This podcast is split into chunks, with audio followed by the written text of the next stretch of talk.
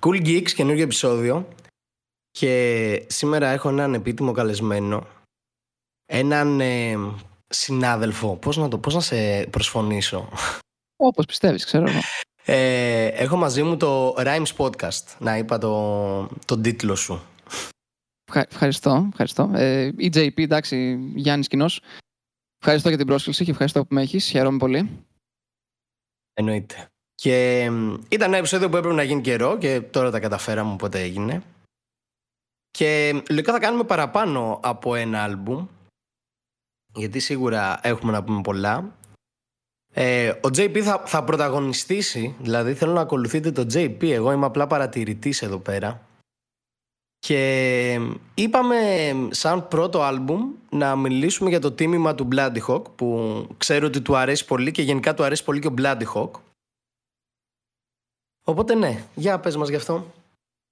Ξεκινάμε από που θες. Ε, σαν άλμπουμ, καταρχάς να πω το εξής. Ε, και νομίζω πες μου για τον Bloody Hawk. Σαν καλλιτέχνηση, σαν σύνολο. Ναι, ναι, ναι. Ε, ρε φίλε, είναι μεγάλο μικρόφωνο τώρα σκηνή. Ότι πας είναι πόσο, είκοσι πέντε με είκοσι έξι χρονών. Εντάξει. Μπορεί και, μπορεί και μικρότερος, δεν ξέρω, με επιφύλαξη ναι, το λέω. Ε, και εγώ με φύλαξη τώρα, είκοσι τέσσερα είκοσι πέντε εκεί πέρα. Είναι μικρόφωνο, ρε φίλε. Είναι. Δεν το, δεν το αμφιβάλλει νομίζω κανείς αυτό. Το αν τον σέβονται μερικοί ή αν τους αρέσει ή αν τους αρέσουν οι μπάρες του και αυτό που κάνει όπως το κάνει, ε, αυτό είναι υποκειμενικό. Το αν είναι μικρόφωνο και αν είναι παρουσία και αν είναι ένας άνθρωπος ο οποίος όντως είναι ταλαντούχος, ε, δεν νομίζω να το αμφιβάλλει κανείς. Ειδικά τα τελευταία χρόνια έτσι έχει αλλάξει πολύ αυτό. Δηλαδή χρόνο με χρόνο και project με το project δεν είναι μόνο το πόσο βελτιώνεται ή όχι. Είναι ότι είναι από αυτούς τους καλλιτέχνες που ακόμα και να μην σ' αρέσει, γιατί ξέρεις παίζει πολύ αυτό το ότι είναι μία από τις καλύτερες πένες της γενιάς μας, αλλά θα σου πούνε πολύ ότι ξέρεις δεν μπορώ να ακούσω ολόκληρο project ε, του Bloody Hawk γιατί με ενοχλεί η φωνή του. Και το ακούω ρε παιδάκι μου αυτό. Okay. Αλλά παρόλα αυτά πλέον, ακόμα και αυτοί που λένε ότι πω πω δεν μ' αρέσει καθόλου η φωνή του, ε, σίγουρα θα παραδεχτούν το πόσο ικανός στιχουργός είναι. Γιατί παιδιά είναι... Δηλαδή για μένα που ανήκω σε αυτή την κατηγορία ότι μπορώ να ακούσω ένα άλμπουμ, αλλά αν μου πεις άκου τριάντα κομμάτια Bloody Hawk σερί, δεν μπορώ να το κάνω. Οκ. Okay. Ε, είμαι, πώς σας πω, ογδόντα τοις εκατό σίγουρος ότι είναι η καλύτερη πένα της γενιάς μας και της γενιάς του σίγουρα. Ναι, ναι, ναι. Δεν διαφωνώ. Θα σου πω το εξής, για να σου να καταλάβεις ε, για μένα τι εστί το τίμημα. Ωραία. Ε, Εκτός από τρία στα τρία, που πιστεύω ότι είναι σίγουρα, σαν σύνολο μεν, ε, πες μου κι εσύ, αν ένιωσες αυτό, έστω, οκ okay, ρε φίλε, μπορεί να σε κουράζει η φωνή του μετά από δέκα κομμάτια. Όπως είπες, τριάντα είπες εσύ, ε, θα σου πω εγώ δέκα. Άμα ακούς δέκα συνεχόμενα και δεν είσαι και πολύ στο mood. Ωραία. Ναι, ναι, ναι. Το τίμημα, πιστεύεις ότι σε κούρασε η φωνή του? Λοιπόν, θα σου πω, στο τίμημα ε, έκανε κάτι που εκτίμησα, αλλά και με έχασε λίγο σαν ακροατή. Πειραματίστηκε πολύ με τις, πειραματίστηκε πολύ με τις φωνές του και είναι κάτι που εκτιμάω πάρα πολύ. Α, ακόμα, και, ακόμα και αν δεν είναι πάντα εύστοχο, ρε παιδάκι μου. Α, ακόμα και αν δεν είναι πάντα εύστοχος ο τρόπος που το κάνει. Ε, εκτιμάω πάρα πολύ το ότι ένας πιτσιρικάς κιόλας, γιατί δεν είναι να πεις σαράντα χρονών, όπως βλέπουμε τους ο τζις, ας πούμε, της σκηνής που έχουν μάθει να κάνουν ένα πράγμα και το μαξάρουν και κάνουν μόνο αυτό. Ε, σέβομαι πάρα πολύ το ότι πειραματίστηκε πάρα πολύ στο τίμημα και έκανε, ξέρεις, είτε προσευχή είτε περιθώριο. Είχε έτσι στιγμές που ήταν κάτι καινούργιο για Bloody Hawk. Ναι, σίγουρα. Σε αυτό, γι' αυτό, αυτό ήθελα να σου εξηγήσω. Βασικά να το υπενθυμίσω εισαγωγικά ότι δεν πιστεύω ότι κούρασε και γι' αυτό ήταν ένα άλμπουμ το οποίο έκανε λίγο stand out και ήταν ένα τρία στα τρία. Επειδή ήταν σαν να δίνει ρε παιδί μου έναν άλλον ήχο. Σαν να λέει ότι ξέρεις τι, υπάρχει αυτή η μεριά του Bloody. Υπάρχει δύο άλμπουμ του Bloody που κάποιος μπορεί να πει ότι με κούρασε η φωνή του, και υπάρχει αυτή η μεριά του Bloody που μπορεί να πεις ότι ακούω ευχάριστα. Okay. Κατάλαβες. Το ακούω πολύ αυτό που λες, ε, με, με αστερίσκο, με την έννοια ότι ένιωσα ότι για να το κάνει αυτό, ε, θυσίασε και το βρίσκω απόλυτα φυσιολογικό έτσι, δεν θέλω να τον κρίνω γι' αυτό. Θυσίασε λίγο το στιχουργικό κομμάτι. Δηλαδή θεωρώ ότι στιχουργικά το τίμημα, συγκριτικά με τα δύο προηγούμενα, ε, ήταν ο πιο αδύναμος δίσκος του. Ε, και, όχι, και όχι γιατί δεν είχε να πει. Ε, είχε να πει, έχει να πει, και εκτιμάω πάρα πολύ τον τρόπο που προσεγγίζει το στίχο, γιατί ε, οι στίχοι του Bloody Hawk, πέρα από, ξέρεις, τρομερά γραμμένοι και οι δομές του και όλα αυτά είναι on point πάντα, είναι από τους εμ σις που η, η δισκογραφία του ακολουθάει τη ζωή του. Δηλαδή σε κάθε άλμπουμ ε, βλέπεις και καταλαβαίνεις σε τι φάση βρίσκεται, είτε στην καριέρα του είτε σε προσωπικό επίπεδο. Πάντα το καταλαβαίνεις ότι α, τώρα είναι ένας Bloody Hawk που έχει μεγαλώσει και τον ανησυχούν πλέον αυτά. Και ε, πόσο η επιτυχία, ας πούμε, τον έχει επηρεάσει και έχει αυξήσει τις απαιτήσεις ε, από τους γύρω του, από το πόσο πιο πολύ μουσική πρέπει να δώσει και όλα αυτά. Οπότε αισθάνομαι ότι λόγω αυτού του βάρους ο στίχος του έχει απλουστεύσει όσο πιο πολύ γίνεται. Και έχει δώσει και στιχουργικά πάρα πολύ, έτσι. Ναι, κοίτα, ε, πιστεύω έχει απλουστεύσει από το γεγονός ότι τώρα πια δεν λέει ότι άντε να τα καταφέρω, άντε να βγω, ας πούμε, από τη σκατοκατάσταση, άντε να φύγω από αυτό ρημάδι, άντε να, πώς το λένε, να προσφέρω στην οικογένειά μου όσα μπορώ.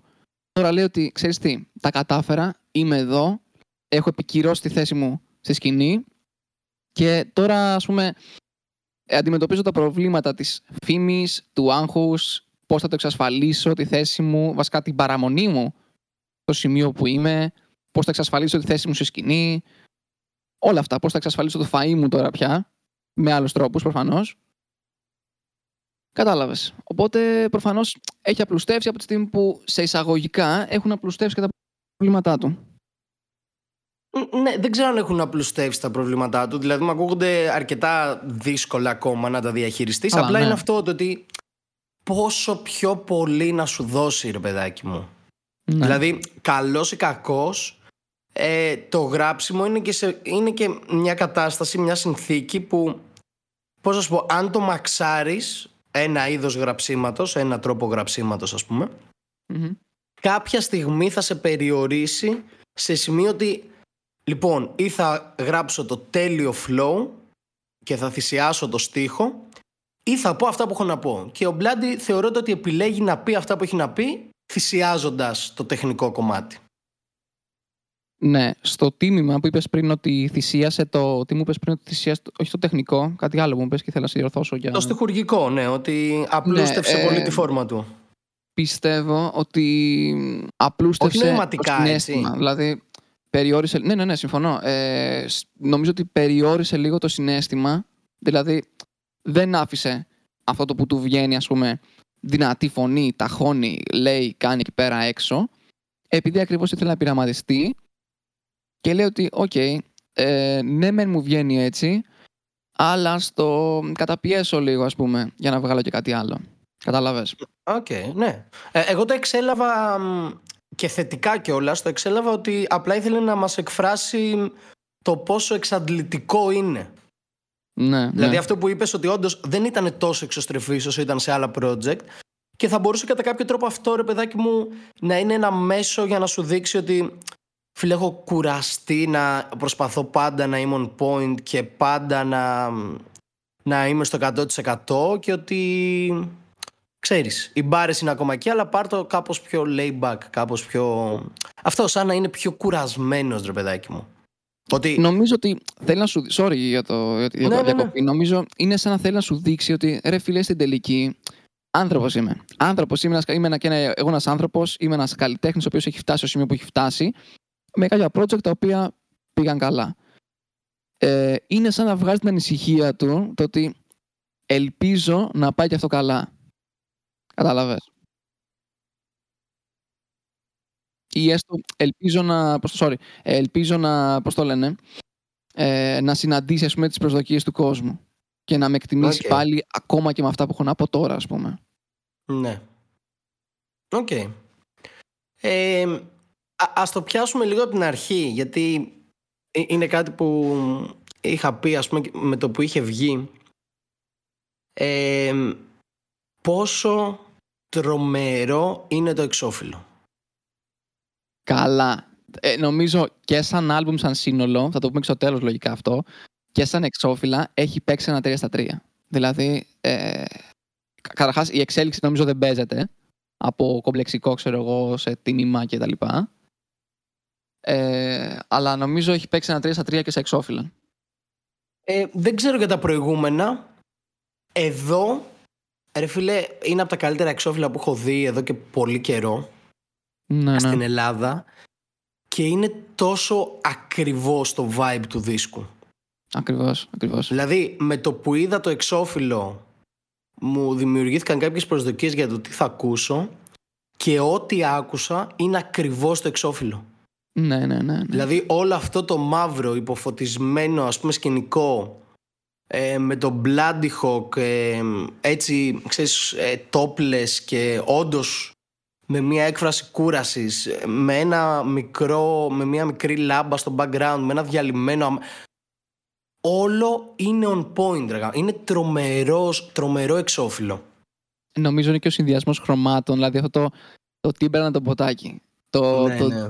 Πούμε, το τόπλες που έχει παίξει από πάνω, ε, το, το μαύρο αμάξι που είναι σαν να λέει ότι okay, μη δώσεις σημασία σε αυτό, δώσεις σημασία στο άσπρο τίμημα που είναι γραμμένο πάνω του, τη λάμπα που είναι πίσω. Τέλος, ο δίσκος. Απλό είναι. Ναι, είναι, όχι, τρομερό, τρομερό.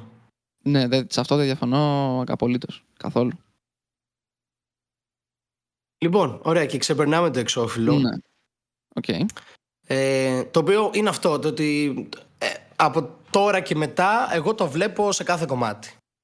Ισχύει, ισχύει, ισχύει. Δηλαδή όλα τα κομμάτια είναι, είναι υποφωτισμένο μαύρο. Κατάλαβες. Άπραβο, αυτό, αυτό. Βγάζει και τη μαυρίλα και αυτό το φως μέσα στη μαυρίλα και αυτό το είναι η μαυρίλα και είμαι κι εγώ μπλάντι μέσα. Είναι όλα, είναι όλα.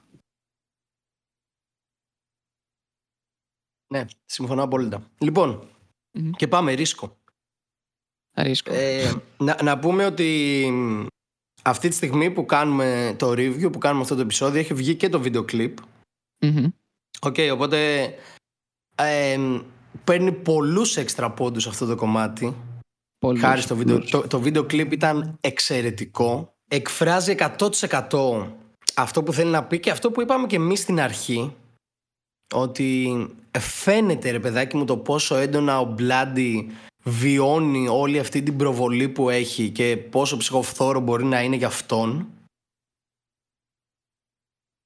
Το κομμάτι είναι κλασικός Bloody Hawk, ε, στιχουργικά. Δηλαδή είναι ίσως από τις καλύτερες στιγμές ε, στιχουργικές του άλμπουμ. Ε, όλο αυτό το sequence που κάνει με τον νεροχύτη και την πανιέρα είναι εξαιρετικός. Έλα, εντάξει, αυτό είναι, νομίζω, πόσο καλύτερο κομμάτι έπρεπε να επιλέξει για να ξεκινήσει το άλμπουμ. Δεν νομίζω να υπήρχε καλύτερο. Πραγματικά. Είναι, είναι, είναι κλασικός Bloody Hawk. Δηλαδή και ο τρόπος γραψίματος και ο τρόπος που εικονοποιεί, ας πούμε, μια συνθήκη. Ε, είναι κλασικός Bloody Hawk και είναι τρομερός. Και ξεκινάει και... εγώ το έχω πει πολλές φορές ότι είμαι full ε, για ντράμλες εισαγωγές. Ναι, δηλαδή όταν ναι, ακούω ναι. ντράμλες εισαγωγή που, ξέρεις... Ε, υπάρχει μόνο στίχος, δεν υπάρχει τίποτα άλλο εκείνη τη στιγμή να προσέξω. Ναι, ναι, ναι. Ε, είμαι εκεί εκατό τοις εκατό και το καταφέρνει αυτό ο Bloody Hawk και με βάζει full με το ρίσκο. Οπότε τρομερό εισαγωγικό κομμάτι και γενικά από τα πολύ καλά του δίσκου. Νομίζω είναι και πολύ καλό αυτό που πες για την drumless εισαγωγή για να ξεκινήσει το album. Δηλαδή σε βάζει πολύ στο ότι μπαίνουμε σιγά σιγά και άκου αυτά που έχω να πω. Ναι, πρώτον. Ναι. Και δεύτερον, με το βίντεο κλιπ νομίζω είναι σαν να του δώσε, ε, ρε παιδί μου, σαν να του πάνε κάνε ένα βίντεο κλιπ που να δείχνει ακριβώς αυτό που εννοείς μες στο κομμάτι. Ε, και το έκανε, ρε φίλε. Και το έκανε. Το έκανε. Συμφωνώ. Το, το βίντεο κλιπ ε, το είδα και λίγο τώρα πριν ξεκινήσουμε, έτσι, για να μπω στο vibe. Uh-huh. Ε, και ήταν πολύ δυνατό και visually, shout out σε όλους τους συντελεστές και για το εξώφυλλο και για το βίντεο κλιπ, σε όλους. Αν δεν κάνω λάθος, βίντεο κλιπ είναι ο Φώτος Γεωργιάδης. Γεωργιάδης, ναι, ναι, ναι. Φοβερός τυπάκος. Εγγύηση, ε, ναι. Τα, ταλαντούχος, ρε φίλε, ταλαντούχος. Ναι, ναι, εγγύηση, εγγύηση. Εγγύηση. Ε, και μ' άρεσε και πολύ σαν κόνσεπτ, ρε φίλε, σαν κόνσεπτ στη θεματική. Δηλαδή, όλο αυτό με την εροχή, την πανιέρα, που ναι, καταλήγεις στο τέλος ότι τα προβλήματά μου τα βλέπω μπροστά μου ε, μου είχε σηκωθεί τρίχα, ρε φίλε. Μου είχε σηκωθεί ναι, τρίχα. Ναι. Που τελικά σου σου δείχνει ότι όλο το κομμάτι που υποτίθεται συσσαγωγικά είναι ένα πρόβλημα, τα προβλήματά του. Το οποίο τελικά δεν το έγραψε, γιατί το βρήκε στην πανιέρα του μαζί με τα υπόλοιπα προβλήματά του. Mm-hmm. Είναι ναι, πολύ on point, πολύ, πολύ δυνατό καταρχάς για αρχή. Πολύ δυνατό. Ναι. Τρομερή εισαγωγή και τρομερό κομμάτι. Ισχύει, ισχύει, δεν σε αυτό. Είναι. Λοιπόν. Είναι. Και πάμε στο επόμενο κομμάτι, το οποίο είναι αρκετά διφορούμενο. Το έχουμε ξανασυζητήσει, νομίζω, μεταξύ μπορεί, μας. Μπορεί. Ναι, ε, μπορεί. Θες να μου πεις εσύ για το περιθώριο? Να σου πω για το περιθώριο. Τι πιστεύω τώρα για το περιθώριο? Λοιπόν, είναι ένα κομμάτι το οποίο καταρχάς για μένα δεν έχει πάρει την, αξι... την απήχηση που χρειάζεται. Ή την απήχηση που του αξίζει. Πες το πως θες, όπως το πιστεύει ο καθένας. Είναι ένα κομμάτι το οποίο ξεκινάει από το δεύτερο κομμάτι και μετά πλέον. Το να βλέπεις το point του δίσκου, το λίγο πιο πειραματικό πλάντι. Ωραία. Δίνει πιο βάση στα κουπλέ, δίνει πιο βάση και στα ρεφρέν. Δίνει βάση πιο πολύ στο να παίξει με τη φωνή του, στο να την, πώς το λένε, ε, να παίξει λίγο με τα εφέ πάνω στη φωνή του, να ακουστεί και λίγο κάτι πιο διαφορετικό. Οπότε σε έχει βάλει τσάκα τσάκα από το δεύτερο κομμάτι στο point του δίσκου ότι μπήκε σε κάτι πειραματικό. Είναι ένα κομμάτι που δεν ξέρω. Εμένα τα κουπλέ μου αρέσουν. Το, καλά, το ρεφρέν δεν το συζητάω ότι κολλάει. Είχα μείνει πέντε μέρες και τραγούδαγα. Με λένε Νίκο και ότι γράφω κάνει θόρυβο. Εντάξει, πολύ πιασάρικο. Για Bloody δηλαδή είναι από τα πολύ πιασάρικα. Για μένα βασικά. Ε, και γενικά και σαν σύνολο είναι ένα πολύ ωραίο κομμάτι. Κάτι διαφορετικό που δεν έχουμε ξανακούσει από Bloody. Μ' άρεσε. Θα συμφωνήσω σε αυτά που είπες με τη μόνη ένσταση ότι εδώ πέρα ήταν η πρώτη στιγμή που διέκρινα ότι έχει απλουστεύσει το στίχο του. Ναι, ναι, ναι, ναι. Δηλαδή ε, πάλι για το περιθώριο ε, ε, λέει, πάλι για το πώς του φερόντουσαν και τα λοιπά, αλλά το λέει λίγο, ναι, λίγο το πιο θέμα δεν είναι τι λέει. Αυτό, το θέμα δεν είναι τι λέει, καταλαβαίνω απόλυτα τι λέει. Το θέμα είναι ότι αισθάνομαι ότι έχει μιλήσει τόσο πολύ για αυτό το θέμα που δεν έχει πλέον, ρε παιδάκι μου, πολύ έξυπνους τρόπους να το περιγράψει, κατάλαβες? Δηλαδή ναι. οι, οι στιχουργικές του φόρμες είναι λίγο πιο απλές, θεωρώ. Ισχύει, ισχύει. Ε, το ρεφρέν μου άρεσε που λες και είναι και ψιλογκρόουερ, δηλαδή κάθε φορά που το άκουγα μου άρεσε και περισσότερο, αλλά α, με, με πέταγε λίγο το πόσο απλό ήταν στιχουργικά. Και, και, I, και I get it, γιατί είναι από τις πρώτες φορές που πειραματίζεται με κάτι τέτοιο. Οπότε καταλαβαίνω ότι για να το προσεγγίσει ε, χρησιμοποίησες πιο απλά λόγια. Δεν έχει αυτές τις έξαλλες παρομοιώσεις, ας πούμε, που συνηθίζει να έχει ο Bloody Hawk. Ναι, στην τελική δεν με χάλασε και τόσο, γιατί μπαίνεις με ένα δυνατό, ένα δυνατό κομμάτι, το ρίσκο, που φωνάζει, τα βγάζεις όλα κτλ. Και μπαίνεις στο περιθώριο και λες ότι, οκ, okay, στην αρχή σκέφτεσαι και λες ότι αν κάτσεις σταρά, άλλα δέκα, ειδικά αν δεν είσαι και στο mood, ρε φίλε, άλλα δέκα κομμάτια να φωνάζει και να ορίεται έτσι, και να, ειδικά αν, το, αν σε κουράζει η φωνή του, λες άντε πάλι, ρε φίλε, ότι θα πιεστείς και εσύ ψυχολογικά στον να τα ακούσεις αυτό. Ε, ενώ μπαίνει ah, okay. μετά πιο χαλαρά. Ναι, είναι και μια άλλη οπτική γωνία αυτό. Ναι, δεν το είχα σκεφτεί έτσι. Πολύ ενδιαφέρον. Μπαίνει λίγο πιο χαλαρά και λες ότι, οκ, okay, τελικά θα είναι πολύ πιο τσίλο δίσκος από ό,τι περίμενα, αλλά θα ακούσουμε πάλι ένα Bloody με το ίδιο συνέστημα. Οκ, okay, οκ. Okay. Ναι, αυτό. Oh, oh. Το λέω. Οκ, okay, δεν το είχα σκεφτεί έτσι. Ε, ενδιαφέρον προσέγγιση. Τώρα, θα το συνεχίσω μόνος μου και θα πω το εξής. Mm-hmm.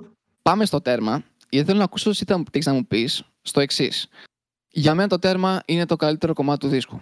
Τέλος. Τελεία και παύλα. Όσο και να είναι Bloody, Bloody, Bloody, ρίσκο, τα, όλα τα υπόλοιπα τα πούμε μετά, το τέρμα για μένα είναι το καλύτερο κομμάτι του δίσκου. Ε, δεν ξέρω αν φταίει το ότι με βρήκες σε εκείνη την περίοδο της ζωής μου, τέλος πάντων, που μπορεί να ήμουν στην ίδια φάση που ήταν όταν έγραψα αυτό το κομμάτι. Νομίζω πως έχω φτάσει στο τέρμα μου σήμερα. Ε, είτε είναι ότι επειδή και μ' άρεσε στιχουργικά, όπως το είπε, και μ' άρεσε ότι έβγαλε ένα πιο chill, αλλά συνέστημα μεν. Δεν ξέρω, αλλά σαν να με, σαν να με εκφράζει πιο πολύ από όλα τα κομμάτια μέσα στο δίσκο. Αυτό το κομμάτι, πραγματικά. Οκ. Okay. Εντάξει, σίγουρα δεν είναι το αγαπημένο μου. Το αγαπημένο okay. μου είναι το φαβορί. Εντάξει, το ακούω. Ε, το φαβορί θεωρώ ότι είναι by far το καλύτερο του δίσκου και το πιο ολοκληρωμένο. Αλλά θα τα πούμε όταν έρθει η ώρα. Mm-hmm. Ε, το τέρμα είναι σε πολύ κοινή γραμμή με το περιθώριο. Μ' αρέσει σαν sequence με το περιθώριο. Ναι. δηλαδή σαν επόμενο κομμάτι από το περιθώριο, αλλά αισθάνθηκα το ίδιο πράγμα. Ναι. Δηλαδή, ας πούμε, εδώ στο ρεφρέν αισθάνθηκα ότι το έχει απλοποιήσει ακόμα περισσότερο, ρε φίλε. Δηλαδή, αυτό το ρεφρέν θα μπορούσε να το έχει γράψει οποιοσδήποτε. Ε, κι όμως δεν το έγραψε όμως. Αυτό το point. Ναι, ε, εννοείται. Απλά θέλω να σου πω ότι αυτό το ρεφρέν αισθάνομαι ότι θα μπορούσε να το έχει γράψει και ένας newcomer. Ότι είναι τόσο απλά δοσμένο που δεν ναι. μου θύμισε Bloody. Και θα μου πεις ότι για κάποιους λειτουργεί θετικά αυτό, το ότι δεν θύμισε Bloody και ήταν από τον Bloody. Ναι, ρε φίλε. Ε, σε μένα δεν λειτουργήσε, γιατί σου λέω έχω, έχω βάλει ένα πύχη στο Bloody Hawk και μ, οτιδήποτε κάτω από αυτό κάπως μου ξυνίζει. Που μπορεί να είναι δικό μου θέμα, έτσι. Δεν φταίει προφανώς ούτε ο artist, ούτε ο ακροατής που το παίρνει και γουστάρει. Ε, αλλά θα ήθελα κάτι πιο. Κάτι πιο. Αυτό. Ναι, σε πιάνω, αλλά θα έρθω να σου πω το εξής. Νιώθω σαν να είναι, ξέρεις, να έγραφε το δίσκο και να λέει ότι, ξέρεις τι, το τρίτο κομμάτι κιόλας σου έχω δείξει με πολύ απλό τρόπο το κύριο μου πρόβλημα. Ότι έχω κουραστεί. Έχω κουραστεί και με ταλαιπωρεί όλο αυτό το πράγμα. Και ήδη βλέπεις, είναι σαν να σου λέει ότι ρε φίλε, έχεις άλλα επτά κομμάτια και εγώ είμαι ήδη κουρασμένος, αλλά θα στα πω και θα στα πω με το εκατό τοις εκατό μου. Θα σου βγάλω τον εαυτό μου από εκεί μέσα. Αλλά βλέπεις ότι είμαι ήδη κουρασμένος, ρε φίλε. Έχω φτάσει στο τέρμα μου, ας πούμε. Δεν, δεν πάει άλλο. Αυτό ήταν για μένα. Κατάλαβες. Ναι, ναι, το ακούω. Για μένα είναι σαν να λέει ότι. Δεν ξέρω, σαν να βγάζει ένα συναίσθημα αγνό. Σαν να σου λέει ότι έχω βαρεθεί, έχω κουραστεί να περιμένετε τόσο από μένα για να σου λέω, ας πούμε, για να βγάζω την ψυχή μου μέσα από αυτό το μικρόφωνο. Θα σου το πω πώς είναι, σαν να στο έλεγα, ας πούμε, αν καθόμασταν σε ένα τραπέζι μαζί. Έχω φτάσει στο τέρμα μου, δεν αντέχω άλλο. Ε, είμαι εξαντλημένος ουσιαστικά, ναι. Όχι, αποτυπώνεται τέλεια, ας πούμε, όλο αυτό το κόνσεπτ της κούρασης. Και επόμενο κομμάτι, Daegu τρία. Ε, μ' άρεσε πολύ το hook, μ' άρεσε πολύ το vibe, μ' άρεσε πολύ, πώς να σου πω, το lore πίσω από το κομμάτι, ότι είναι το Daegu τρία και έχουν προηγηθεί άλλα δύο Daegu. Κάθε Daegu είναι διαφορετικό. Ε, Και προσεγγίζει, ρε παιδάκι μου, έτσι το λίγο πιο uplifting ήχο, αλλά με τον κλασικό τρόπο του Bloody. Και λίγο βελτιωμένο, οπότε full on σε αυτό. Ναι, θα σου πω το εξής. Ε, καταρχάς, νομίζω είναι το πιο σε εισαγωγικά εμπορικό κομμάτι του, του, ε, του δίσκου και γενο, γενικά νομίζω είναι από τα πιο εμπορικά του. Ε, και το κλασικό, θα έλεγα. Α, αυτά, αυτά τα δύο, αυτά, έτσι. Ναι, ναι, ναι. ναι. Ε, τώρα, η ερώτηση είναι, σ' αρέσει όμως σαν sequel των προηγούμενων Daegu? Ταιριάζουν με το στυλ των προηγούμενων Daegu ή το εκλαμβάνεις εσύ, ας πούμε, ως «Οκ, okay, είναι Daegu, είναι ωραίο». Μ' αρέσει, είναι το, το, πώς θα σου πω, το next step, ρε παιδάκι μου. Οκ, okay, το ακούω.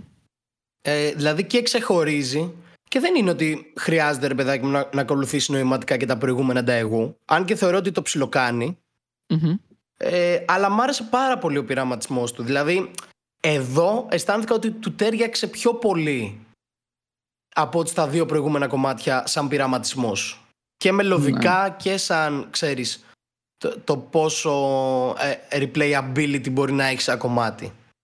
Ναι, άρα δεν σε χαλάει τόσο ε, το πώς, ας πούμε, ακολούθησε σε θεματική τα υπόλοιπα Daegu. Δηλαδή και αυτό που έκανα, ας πούμε, επειδή ήταν πειραματικό, λες, οκ, okay, μ' αρέσει. Ναι, ναι, μ' άρεσε full. Μ' άρεσε Μα... και σαν standalone κομμάτι ναι. και σαν Daegu και στη ροή του album μ' άρεσε. Και ναι, συμφωνώ πολύ με αυτό που είπες στο Standalone, επειδή το έβγαλε και πρώτο, πριν το, το δίσκο. Ναι, ναι, ναι. Μ' άρεσε, μ' άρεσε. Δηλαδή έδωσε μια ωραία πνοή για το δίσκο, πιστεύω. Σίγουρα. Το sampling ήταν πολύ ωραίο. Μ' άρεσε, λέει, ήταν έξυπνο. Που το άφησε στην αρχή μόνο του να παίξει και μετά μπήκε και λες, όπα, ξέρω εγώ, σε όλο το κομμάτι αυτό. Ε, αξιοσημείωτο ότι ήταν, νομίζω, από τα πρώτα κομμάτια, μην πω και το πρώτο με επιφύλαξη, που χρησιμοποίησε scratches. Δεν το έχει ξανακάνει ο Bloody. Δεν το θυμάμαι κι εγώ. Δεν, δεν έχω την αναφορά. Λέω με επιφύλαξη, δηλαδή ξέρω ότι είναι σίγουρα το πρώτο. Τώρα, αν είναι το πρώτο, στο λέω με επιφύλαξη. Ότι νομίζω ναι, ναι, είναι okay, το πρώτο. Okay. Αλλά είναι αξιοσημείωτο. Και δεν ήταν και καθόλου άσχημα τα, τα σκράτσεις. Αλλά δεν μπορώ να μη σου παραδεχτώ ότι τα, τα κάνω skip. Εντάξει, δεν κάθαμε να ακούω τώρα. Okay. Άλλο μισό λεπτό κομμάτι σκράτσεις. ναι, ναι, ναι. Οκ. Okay. Ναι, όχι, ε... γενικά μου άρεσε. Overall μου λειτουργήσε πολύ και σου λέω και ειδικά, ρε παιδάκι μου, αν το βάλεις στη ροή του άλμπουμ, ναι, ναι. Ε, έσπασε λίγο το, τη ρότα. Δηλαδή ρίσκο περιθώριο τέρμα πηγαίναν προς τα κάτω. Ναι, ναι, ναι. Daegu λίγο σ' ανεβάζει. Παίρνεις ανάσα, και... ναι. Ναι, και σου μπιλντάρει και το χώρο για να έρθει το κλασικό που μάλλον είναι το hit του άλμπουμ, ρε παιδάκι μου. Πιστεύεις, ε? Ναι, νομίζω γι' αυτό το έβγαλε και άλμπουμ και ήταν και το άλμπουμ έτσι πολύ hype-oriented. Οπότε θεωρώ, ρε παιδάκι μου, ότι ξέρεις, ε, το μεγάλο hit του άλμπουμ είναι το κλασικό, ενώ το κομμάτι που μπορεί να κάνει reach στον περισσότερο κόσμο. Ναι. Ε, ναι. Και το κλασικό επίσης ε, μου άρεσε ακόμα περισσότερο. Τρομερό ρεφρέν από Truth, ε, πολύ ωραία punchlines από Bloody Hawk. Κλασικός Bloody Hawk, έτσι, λίγο πιο aggressive αλλά full on point πάλι. Mm-hmm. ε, Πολύ ωραία παύση στο άλμπουμ, ενώ πολύ ωραίο, ξέρεις, σπάσιμο mm. ρυθμού. Ναι, θα διαφωνήσουμε σε κάτι, στο ότι εγώ πιστεύω ότι το, ας πούμε, το hit του δίσκου ήταν το Daegu, γιατί καλός ή κακός, απλά επειδή είναι πιασάρικο, έχει βγει τώρα σε πλατφόρμες, έχει βγει σε TikTok, καλός ή κακός, ε, έχει, πώς το λένε, έχει ακουμπήσει ο πολύ κόσμος. Δυστυχώς ή ευτυχώς. Αυτό νομίζω ότι έγινε επειδή ήταν το single, ότι βγήκε ναι, πολύ ναι. Πριν, πριν το album και ο κόσμος ήδη είχε καιρό να ακούσει Bloody Hawk. Mm. Οπότε κατάλαβες, του έδωσες το Daegu και ναι, χίταρε εννοείται. Ναι. Απλά yeah. αν, απομον, αν απομονώσεις ένα κομμάτι από το άλμπουμ, νομίζω το κλασικό λειτουργεί πιο πολύ σαν hit του άλμπουμ. Ε, εντάξει, εντάξει, το ακούω, αλλά δεν μπορώ να σου πω ότι συμφωνώ και full. Ναι, ναι, okay, εννοείται. Okay, δεν είναι απαραίτητο κιόλας. Ε, θα σου πω το εξής τώρα. Έχω κάποιες επιφυλάξεις και κάποιες, ας πούμε, αρνητικές απόψεις για τον Truth στο κλασικό. Ωραία. Αν το πάρουμε σαν μόνο το κομμάτι, ας πούμε, είναι πολύ καλό. Πολύ καλά ρεφρέν το Truth. Ε, ταιριάζει, πιστεύω, απίστευτα με τον Bloody. Δηλαδή, το κουπλέ του Truth σε αυτό, το ρεφρέν του Truth σε αυτό το σημείο και του, του Bloody το κουπλέ, πιστεύω, ταιριάζουν γάντι για να γίνει το κλασικό. Πραγματικά. Ναι. Αλλά, αν πιάσουμε τον Truth σαν καλλιτέχνη και σαν λίγο πιο... Ξέρεις, να μην κοιτάμε μόνο το συγκεκριμένο κομμάτι, το κλασικό, ε, δεν με εντυπωσίασε και ιδιαίτερα. Δηλαδή, ωραίος ο Truth, ρε φίλε, αλλά πιστεύω ότι έχει πιάσει αυτό μοτίβο, ε, το ίδιο ύφος της, της φωνής, η ίδια ένταση, ίδιο στυλ, ε, και είμαι λίγο καλός για τα ρεφρέν. Οκ, okay, το ακούω αυτό. Γνώμη μου, πες, ε, πες το. Όχι, και το λίγο ακούω, αρνητική, ας πούμε, αλλά... Α, απλά λέω, εδώ... Εδώ γι' αυτό τον θέλαμε, κατάλαβες. Δηλαδή, συμφωνώ, καταλαβαίνω τι λες. Mm. Δηλαδή, και εγώ, ας πούμε, αν ακούσω, που άκουσα, ας πούμε, ολόκληρο το δίσκο του Truth, όντως με κούρασε λίγο το μοτίβο του, ρε παιδάκι. Εννοώ α, ότι α, ένα α, πράγμα κάνει, προσπαθεί να το μαξάρει και καλά κάνει, αλλά αυτό είναι. Α, μπράβο, μπράβο. Ε, εδώ που τα κουπλέ είναι δουλειά του Bloody και απλά mm. βάζει το ρεφρέν, το ρεφρέν είναι όσο hype πρέπει ε, και αυτό που χρειάζεται. Δηλαδή, μέχρι εδώ, αν. Mm. αν Πώς θα σου πω, αν πρέπει να πω γνώμη για τον Truth στα πλαίσια του κομματιού. Αν ξεφύγουμε ναι. από το κομμάτι και πούμε γενικά για τον Truth, ναι, οκ, okay, έχω κι εγώ αρκετές ενστάσεις. Αυτό λέω, αυτό λέω, αυτό λέω. Αλλά στο context του κομματιού μου λειτουργεί πλήρως, ας πούμε, αυτό mm-hmm. που κάνει ο Truth. Συμφωνώ, συμφωνώ. Πώς σου φαίνεται όμως από τη στιγμή που ο Truth είναι το μόνο feat σε όλο το δίσκο? Αξίζει? Ναι, ρε φίλε, εντάξει, είναι και κολλητή, εννοώ ότι είναι day Α, one ναι. μαζί τα παιδιά, οπότε γιατί όχι. Ναι. Δεν, ναι. δεν με ενοχλεί, ρε παιδάκι μου, γιατί ε... καταλαβαίνω και το ξέρεις. Ναι, ναι, ναι, εγώ νομίζω αξίζει. Δηλαδή το ότι είναι ο Truth το μόνο feat σε όλο το δίσκο, πιστεύω αξίζει. Δηλαδή αξίζει και στο, στο κομμάτι που μπήκε, στο σημείο που μπήκε, το ρεφρέν. Α, ναι, ναι, ναι, σίγουρα, ναι, ναι. σίγουρα. Εντάξει, ο Bloody γενικά δεν είναι και καλλιτέχνης που στα άλμπουμ του βάζει feats. Αυτό, αυτό, αυτό. Γι' αυτό λέω ότι είναι λίγο... το μόνο φίτα μου στο δίσκο. Ναι, γι' αυτό ήταν και ρεφρέν όμως, καταλαβαίνεις. Δεν έβαλε κανένα κουπλέ. Ναι, ναι, ναι. Οπότε γιατί όχι. Μ' άρεσε. Και ήταν και κάτι διαφορετικό. Γιατί Α. ο Bloody Hawk είναι και λίγο J. Cole, ρε παιδάκι μου, στα άλμπουμ του. Ισχύει, ισχύει, εντάξει. Ισχύει. Είναι ο ψηλός από την Καρολίνα, ξέρω εγώ. Ισχύει, ισχύει. Τώρα θα σου κάνω εγώ την επόμενη ερώτηση για να πάμε στο επόμενο κομμάτι, το ταμείο. Ε, mm. Να σε ρωτήσω το εξής για αρχή. Πριν αναλύσουμε το κομμάτι σαν κομμάτι, για όσους το έχουν ακούσει και όσους έχουν προλάβει, ας πούμε, να του δώσουν μια καλύτερη ματιά, πιστεύεις ότι είναι το καινούριο ένα ευρώ σε εισαγωγικά? Συγγνώμη, είκοσι λεπτό. Ναι. Ε, ναι. Καλά, σίγουρα είναι. Γενικά ο, ο Bloody Hawk mm-hmm. έχει πολύ συγκεκριμένη ροή στα άλμπουμ του. Ναι. Δηλαδή αν παρατηρήσεις, όλα τα άλμπουμ του έχουν δέκα κομμάτια. Mm-hmm. Όλα τα άλμπουμ στο τέσσερα έχουν Daegu. Ισχύει. Ε, όλα τα άλμπουμ του στο ένα έχουν αντίστοιχο κομμάτι με το ρίσκο, δηλαδή ντράμλες εισαγωγή και μετά φωνή έντονη. Ισχύει. Ε, οπότε, ξέρεις, ένα σκιτ. Mm-hmm. Ε, οπότε όλα τα, τα άλμπουμ του, του Bloody Hawk παραλληλίζονται κάπως, ρε παιδάκι μου. Δηλαδή μπορείς να βάλεις τα tracklist δίπλα-δίπλα mm-hmm. και να βρεις, ρε παιδάκι μου, ομοιότητες στο πώς προσεγγίζει το άλμπουμ. Ναι, συμφωνώ, συμφωνώ. Δηλαδή, okay. ακριβώς το ίδιο ο, πιστεύω ο... ότι είναι το σημείο που έπρεπε να μπει αυτό το storytelling κομμάτι. Ναι, οπότε σίγουρα είναι το αντίστοιχο ε, είκοσι λεπτό από το ένα ευρώ mm-hmm. ε, ή το αντίστοιχο, δεν θυμάμαι στο κομπλεξικό ποιο ήταν το storytelling. Ε, αχ, τώρα με πιάνεις αυτό, σε αυτό με πιάνεις λίγο αδιάβαστο. Ναι, δεν θυμάμαι τέλος πάντων, αλλά κατάλαβες. Ναι. Ε, λοιπόν, μου άρεσε πάρα πολύ το ταμείο. Και εμένα, πολύ, πάρα πολύ. Ε, δεν έχω αποφασίσει αν μου άρεσε περισσότερο από το είκοσι λεπτό. Α, δηλαδή, ε, με μια γρήγορη θα σου πω ότι μου άρεσε περισσότερο από το είκοσι λεπτό. Oh. Για, γιατί νομίζω ότι το είκοσι λεπτό, ενώ μου άρεσε, δεν με είχε τρελάνει τόσο πολύ. Είχα ενστάσεις, ρε παιδάκι μου. Ναι. Ε, εδώ ήταν εξαιρετικό storytelling. Γενικά είναι εξαιρετικός storyteller ο Bloody Hawk. Ισχύει, ισχύει, ισχύει. Το κομμάτι είναι εξαιρετικό. Ο τρόπος που προσεγγίζει τη θεματική αυτή είναι τρομερή. Ε, η λέξη κλειδί. Ε, τρομερό, ρε φίλε.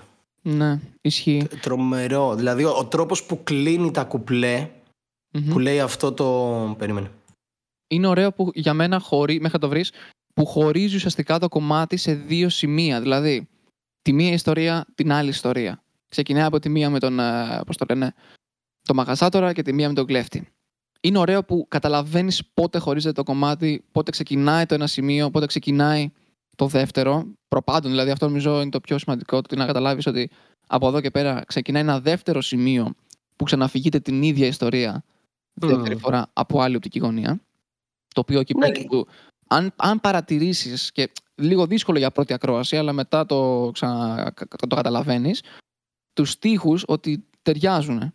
Εκεί πέρα που ξεκινάει. Ναι, ούτε εγώ το θυμάμαι τους στίχους απ' έξω. Αλλά θα... και, και ενώνονται με, το, με αυτή τη λέξη που λέει στο τέλος ότι ο καθένας έχει την αλήθεια του. Α, μπράβο, μπράβο. Ότι σου, σου δίνει δύο point of views που ακριβώς. και οι δύο, ρε παιδάκι μου, εν τέλει mm-hmm. ε, σου λέει ότι κανείς από τους δύο δεν ήταν κακός άνθρωπος. Α, μπράβο. Κατάλαβες, όλοι έχουν την αλήθεια τους και, και τον λόγο για να κάνουν ό,τι κάνουν. Α, μπράβο, μπράβο. Είναι ότι δεν παίρνει θέση. Δηλαδή σου λέει αυτή είναι η οπτική του ενός, αυτή είναι η οπτική του άλλου. Εγώ το μόνο που είχα να κάνω είναι να στις πω, να στις μεταφέρω με το συνέστημα, με τον τρόπο μου. Διάλεξε εσύ ποιον είσαι, ας πούμε. Και στα ενώνει με, το, με τον εντυπωσιακό τρόπο το ότι και των δύο οι πράξεις δικαιολογούνται. Α, μπράβο, ναι, ναι, ναι. Και το ότι σε τελική ανάλυση δεν έχουν πολύ διαφορετικά κίνητρα. Αχα. Ότι και για τους δύο το κίνητρο είναι η έλλειψη χρημάτων και το ότι... η οικογένειά τους, ο ένας με την κόρη του, ο άλλος με την οικογένεια και ότι δεν πάει καλά το μαγαζί. Και οι δύο mm-hmm. έχουν κίνητρο για να κάνουν ό,τι κάνουν. Okay. Ε, ναι, όχι. Ε, εξαιρετικό, τρομερό κομμάτι. Μ' άρεσε πάρα πάρα πολύ. Ναι, ε, για μένα, ε, το είπαμε και πιο πριν, δεν πιστεύω ότι... Για μένα το είκοσι λεπτό ήταν πιο ταράτο, ας πούμε. Mm. Πιο πολύ μου μίλησε το είκοσι λεπτό και πιστεύω ότι okay, θα είναι okay. διαχρονικά το είκοσι λεπτό. Ε, αλλά μ' άρεσε εξίσου. Μ' άρεσε εξίσου, δεν μπορώ να σου πω. Μ' άρεσε εξίσου, ναι. Ήτανε, νομίζω, ναι. το, το χρειαζόμασταν ένα έτσι storytelling το οποίο από τη μέση και μετά εμένα μου σηκώθηκε τρίχα. Λέω, ρε φίλε, δεν μπορεί να το έκανε αυτό το πράγμα όντως ο άνθρωπος. Δεν μπορεί. Ναι, ναι, ναι. Πραγματικά. Όχι, τρομερό, τρομερό. Και εμένα, μ' άρεσε πάρα πολύ. Και πάμε στο εκτενεπόλ. Ναι. Ε, αυτό είναι το skit. Ε, εντάξει. Ε, εντάξει. Εμένα αυτό μου αρέσει πολύ. Κυρίες και κύριοι, εδώ αυτό είναι το skit. Εντάξει. Δεν νομίζω να μην το... Όλοι λίγο λέμε, ωρε φίλε, το βάλε. Ναι. Αλλά σαν κομμάτι... Με βρίσκεις λίγο... Δεν θα σου πω αδιάβαστο, θα σου πω... προβληματισμένο, όπως με ακούς κιόλας. Είναι ωραίο. Έχει τις μπάρες του. Ωραία. Ε... Τι να σου πω, ρε παιδί, πες μου εσύ τη γνώμη σου και θα το συντάξω, να σου το πω κάπως. Εντάξει, δεν ξέρω, είμαι λίγο προβληματισμένος σαν σύνολο κομματιού. Λοιπόν, κοίτα, το έσωσε ε, εκεί πέρα που λέει ότι αυτό είναι το skit. Okay. Ναι. Μέχρι να πει ότι αυτό είναι το skit, ε, ήταν ένα goofy-like κομμάτι που είχε μπάρες μέσα, mm-hmm. αλλά ήταν ένα κομμάτι που δεν έβγαζε πολύ νόημα. Αυτό, αυτό. Σαν ροή στο άλμπουμ. Mm-hmm. Μέχρι να μου πει ότι, κυρίες και κύριοι, αυτό είναι το skit. Οπότε λες ότι ναι, το έβαλε για τη μυθολογία, ρε παιδάκι μου, του Bloody Hawk, για το lore ναι. του, ξέρω εγώ. Έχει αυτό με το, το, το storytelling, λίγο που σε, με την αναδρομή, το ότι έβγαλε το κομπλεξικό, μετά γυρίσαμε το ένα ευρώ, τώρα τίμημα. Σαν να σου λέει ότι. Ναι. Ε, δηλαδή, τιμή σου λέω για τα παλιά, ξέρω εγώ, και τώρα φτάνουμε για να σου πω ότι, οπ, πάμε πάλι πίσω, αυτό είναι το, αυτό είναι το skit. Ναι, εντάξει, απλά είχε, είχε έτσι flex bars, ξέρεις, απλά ήταν το ξεκάβλωμα του εμ σι, ρε παιδάκι μου, που το δέχομαι. Ναι, δεν χαρά. Ξεκάβλος, είπε τις μπάρες του, είπε πόσο καλός είναι, είπε πόσο απέτυχε. Ήταν έτσι ναι. λίγο, πώς να σου πω, να φύγουν τα πολύ βαριά από μέσα του. Κάπως ναι. έτσι, πιο χαλαρό. Ισχύει. Που λειτουργήσε, αλλά. Έχει ωραίες μπάρες, sorry κιόλας. Πολύ ωραίες μπάρες, ναι, ναι, ναι. Έχει κάποια punchlines, τα ωραία, αυτό που το. Αχ, πώς το λέει. Ε, ούτε από πιστόλια ξέρω, ούτε από νάρκες, ούτε από ποντίκια ξέρω, ούτε από φάκες. Ξέρω που το πάτε και δεν ξέρω από μαλάκες. Καλό. Ναι, ναι. Είχε, είχε. Και, και αυτό με την ι εμ άι εδώ δεν ήτανε? Ναι, μπράβο, μπράβο, μπράβο, μπράβο. Ναι, okay. ναι. Ε, τώρα για να δούμε τι θα πει η ι εμ άι. Νομίζω συμφωνούμε ότι και τον δυο μας ε, δεν ήταν αγαπημένο. Δεν ήταν ε, και πολύ σήμερα, άσχημο, άρα δεν είναι πάρα πολύ καλό. Ναι, μα νομίζω δεν είχε και διάθεση να είναι κάτι από αυτά. Κατάλαβες. Ναι, ναι, ναι. Δηλαδή ήταν κάπως το comic relief του άλμπουμ. Mm-hmm. Ότι ξέρεις, άκου το, δηλαδή σου, σου βάζει το ταμείο που είναι πολύ βαρύ και μετά σου βάζει το εκτενεπόλ και σου λέει ωραία, ξέρεις, χαλάρωσε, κάνε ένα τσιγάρο, πάρε μια ανάσα. Και μετά ξαναβουτάει ε, σε πολύ βαρύ κομμάτι, στο προσευχή. Mm-hmm. Όπου τώρα εδώ ε, mm. ε, εκτίμησα πάρα πολύ την πρόθεση που είχε και ναι. το τι ήθελε να κάνει. Είδα πολύ Kendrick Lamar, το, ε, το You. Ναι, οκ. Okay, okay.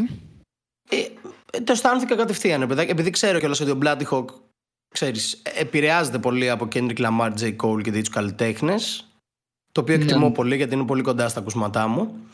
Ε, οπότε είδα πολύ έντονα, ρε παιδάκι μου, την επιρροή του Kendrick Lamar και του, του κομματιού You, που... Ξέρεις, έχει αυτό το cracking voice, ότι ε, ραπάρω κλαίγοντας. Ναι. Ε, ραπάρω, ξέρω εγώ, σε μια πολύ προσωπική κατάσταση. Ε, μου θύμισε το κομμάτι πάρα πολύ το You.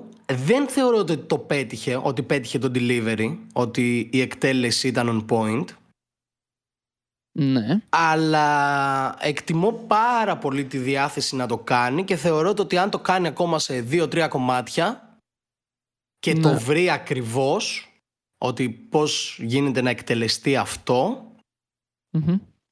ε, θα είναι τεράστιο βήμα για τον Bloody Hawk. Και, και αυτό το κομμάτι ήταν βήμα μπροστά, έτσι, δηλαδή άσχετα με το αν μου άρεσε ή όχι η εκτέλεση, το ότι το έκανε ήταν κάτι που δεν ακούμε συχνά στην Ελλάδα και τέλεια.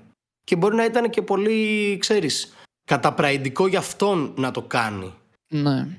Και μπορώ να πω, σαν γνώμη μου, ότι αυτό που είπαμε για το Λαμάρ ε, και λένε και πολλοί ότι αντιγράφει, πιστεύω δεν είχε ούτε σκοπό, ούτε κατέληξε να αντιγράφει και φάνηκε κιόλας. Δηλαδή, αυτό που έχει βγάλει δεν είναι ότι, οκ, okay, ναι μεν You, αλλά...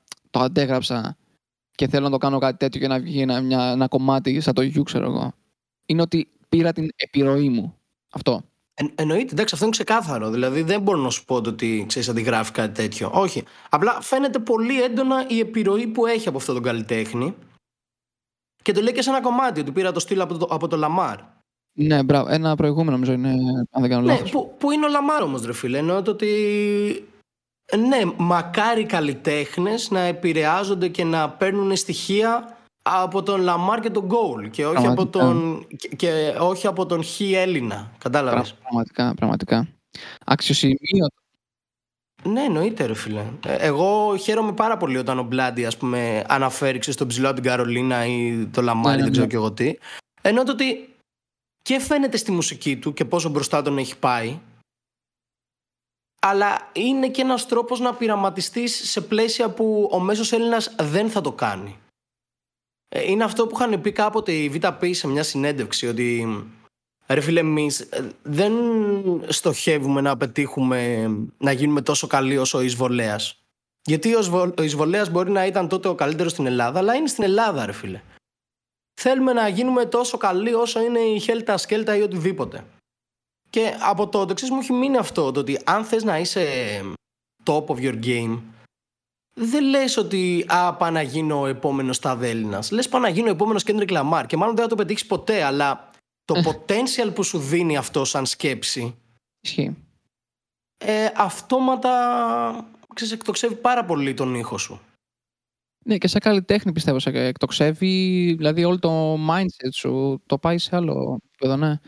Ε, αξιοσημείωτο, λεπτομέρεια με του κομματιού, αλλά είναι αξιοσημείωτο ότι πόσες, πόσες φορές, ρε φίλε, μπορεί ο άνθρωπος να πει με ίδιες λέξεις ή ίδιες ρήμες ή να επαναλάβει πολλές φορές μια λέξη για να ξεκινήσει τη ρήμα του, αλλά να το κάνει τόσο πετυχημένα. Δηλαδή, νομίζω αυτό το κομμάτι είναι και από, τα, από αυτά που ε, το κάνει πιο έντονα. Έχει κάποιες μπάρες, τώρα το άνοιξα, το δω, εντάξει, δεν θυμάμαι για απ' έξω. Ε, Έχει ένα στίχο που επαναλαμβάνει τρεις φορές τον μπορώ. Μπορώ να σε πείσω, να σου εξηγήσω. Μπορώ να σου πω. Μπορώ να, σε, να, να με σώσω. Δώσ' μου ένα λεπτό. Μετά έχει την επανάληψη με το πόσο. Πόσο θες, πόσα θέλεις, πόσα θες, πόσα θες, πόσες προσευχές. Το οποίο το κάνει τσάκα τσάκα πέντε φορές. Αλλά ρε φίλε, δεν το καταλαβαίνεις. Γιατί το βγάζει με αυτό το συνέστημα από μέσα του που όντως λες ότι το θέλει. Οκ. Okay. Άρα, πάμε σε φαβορί. Ναι. Ωραία, κοίτα. Νομίζω σε αυτό έχεις, από τη στιγμή που μου ότι είναι και το αγαπημένο σου, έχεις πιο πολλά να πεις. Οπότε ξεκινάς. Ε, είναι το καλύτερο track του άλμπουμ. Είναι το πιο ολοκληρωμένο. Ε, είναι η νέα απλουστευμένη φόρμα του Bloody Hawk στο βέλτιστο. Ενώ το ότι λέει αυτά που θέλει να πει με τον πιο απλό τρόπο, αλλά full on point. Ε, το ρεφρέν είναι τρομερό, ίσως το πιο on point ρεφρέν του άλμπουμ. ε, Οι μπάρες μου αρέσανε πολύ, η φωνή του μου άρεσε πολύ. Γενικά μου αρέσαν όλα σε αυτό το κομμάτι. Νομίζω ότι είναι το καλύτερο του άλμπουμ, hands down. Αυτό που θέλω να πω εγώ σε σχέση με αυτό το κομμάτι είναι το εξής. Νομίζω ότι είναι, να το πω σαν αντίθεση με το τέρμα. Δηλαδή ξεκινάει το τέρμα και το έχει δεύτερο από την αρχή και έχει το φαβόρι δεύτερο από το τέλος. Που σαν να μου δείχνει εμένα ότι το τέρμα είναι το δεύτερο που σε βάζει ότι η σκοτίνια και μπαίνει το φαβόρι πριν το τέλος για το φως, ας πούμε. Το τέρμα είναι το τρίτο. Το, τρίτο. το περιθώριο είναι το δεύτερο. Οκ, ε, okay, στυλ. Τα βλέπω σαν τα ξέρεις, σαν δύο κομμάτια αντιθέσεις. Δηλαδή τέρμα με φαβορί, το τέρμα είναι το, το σκοτάδι, το full. Το φαβορί είναι ότι πάμε να σου δείξω, ας πούμε, και τη φωτεινή πλευρά μου. Την, τη θετική, ξέρω εγώ. Okay. Αλλά σαν κομμάτι είναι εξαιρετικό, πιστεύω και εγώ, ναι. Όχι, είναι τρομερό. Οι μπάρες είναι full on point. Μ' άρεσε πάρα πολύ η προσέγγιση του. Μ' άρεσε το refrain πάρα πολύ. Το beat μου άρεσε Ισχύει. πάρα πολύ. Ε, τρομερό. Mm-hmm. Δεν έχω να πω κάτι. Όντως. Και φτάνουμε στο τελευταίο του δίσκου, έτσι, το οποίο είναι το freestyle. Δεν ξέρω, για πες μου. Δεν, εμένα δεν με κράτησε πολύ. Λοιπόν, κοίτα. Όχι, αλλά δεν ξέρω αν ήταν όντως freestyle. Ισχύει. συνήθως ρε παιδάκι με τα κομμάτια σε albums που λένε έτσι freestyle, δεν είναι freestyle, απλά είναι ότι άσε με ένα beat και άσε με να το ναι, ραπάρω. Ναι. Ε, εδώ πέρα αισθάνθηκα ότι ήταν αρκετά αδύναμο και τεχνικά και στιχουργικά, δεν είχε steady flow, η φωνή του λίγο έπαιζε. Οπότε αν είναι όντως freestyle, ναι, ε, γάμισε.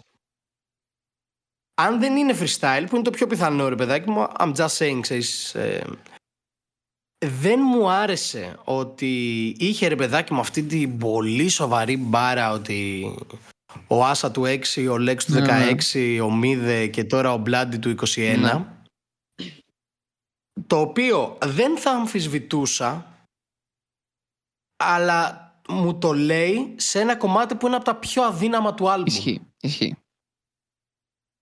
Δηλαδή όταν έχεις μια τόσο, ξέρεις, ένα τόσο big statement, mm-hmm, σαν μπάρα, θα έπρεπε και όλο το κομμάτι να είναι εκατό τοις εκατό εκεί. Ναι.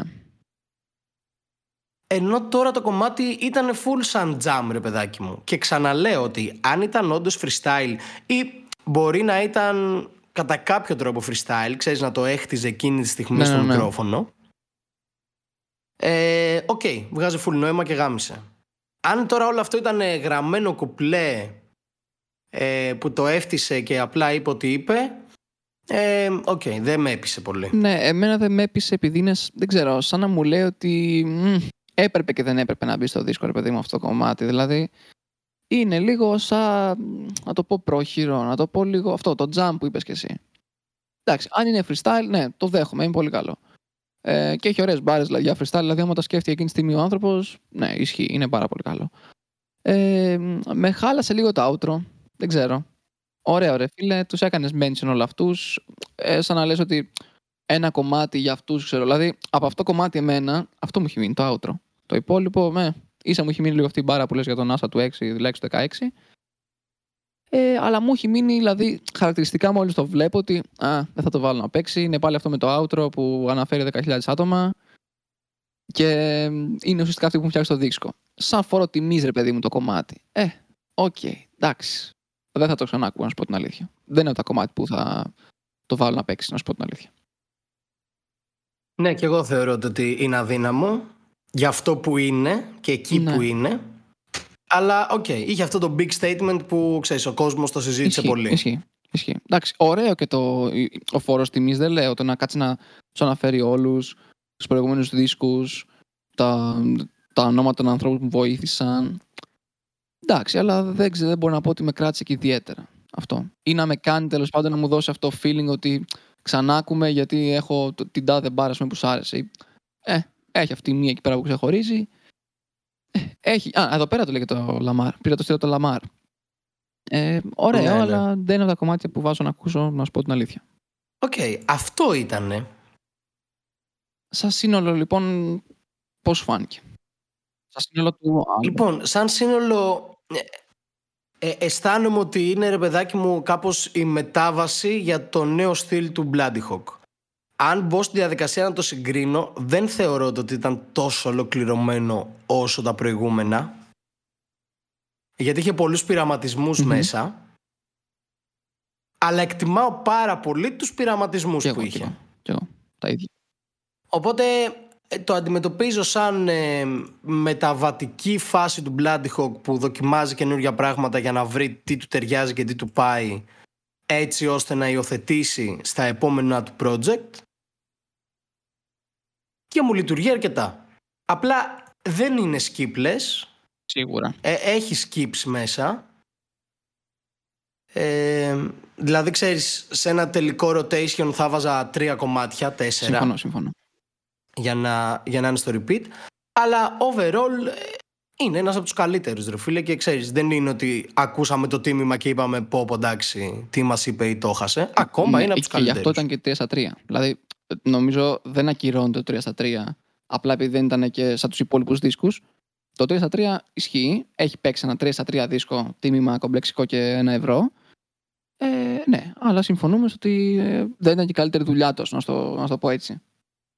Ε, θες να μου πεις κιόλας εσύ που ε, πήγες στο live πώς σου φάνηκε το performance ε, του δίσκου? Να σου πω κάτι, ήταν καλό, ήταν πολύ καλό. Δηλαδή πιστεύω δίνει μια άλλη πνοή. Έχει επιλέξει ε, πολύ καλά τα κομμάτια που θα βάλει στο, πώς το λένε, στο live, και πιστεύω έχει καταλάβει και μόνος του ποια τραβάνε, ποια θα πει, ποια έχουν κάνει stand-out το δίσκο, ποια ήταν τα καλύτερα εισαγωγικά από το δίσκο, και έχει επιλέξει να βάλει στο live.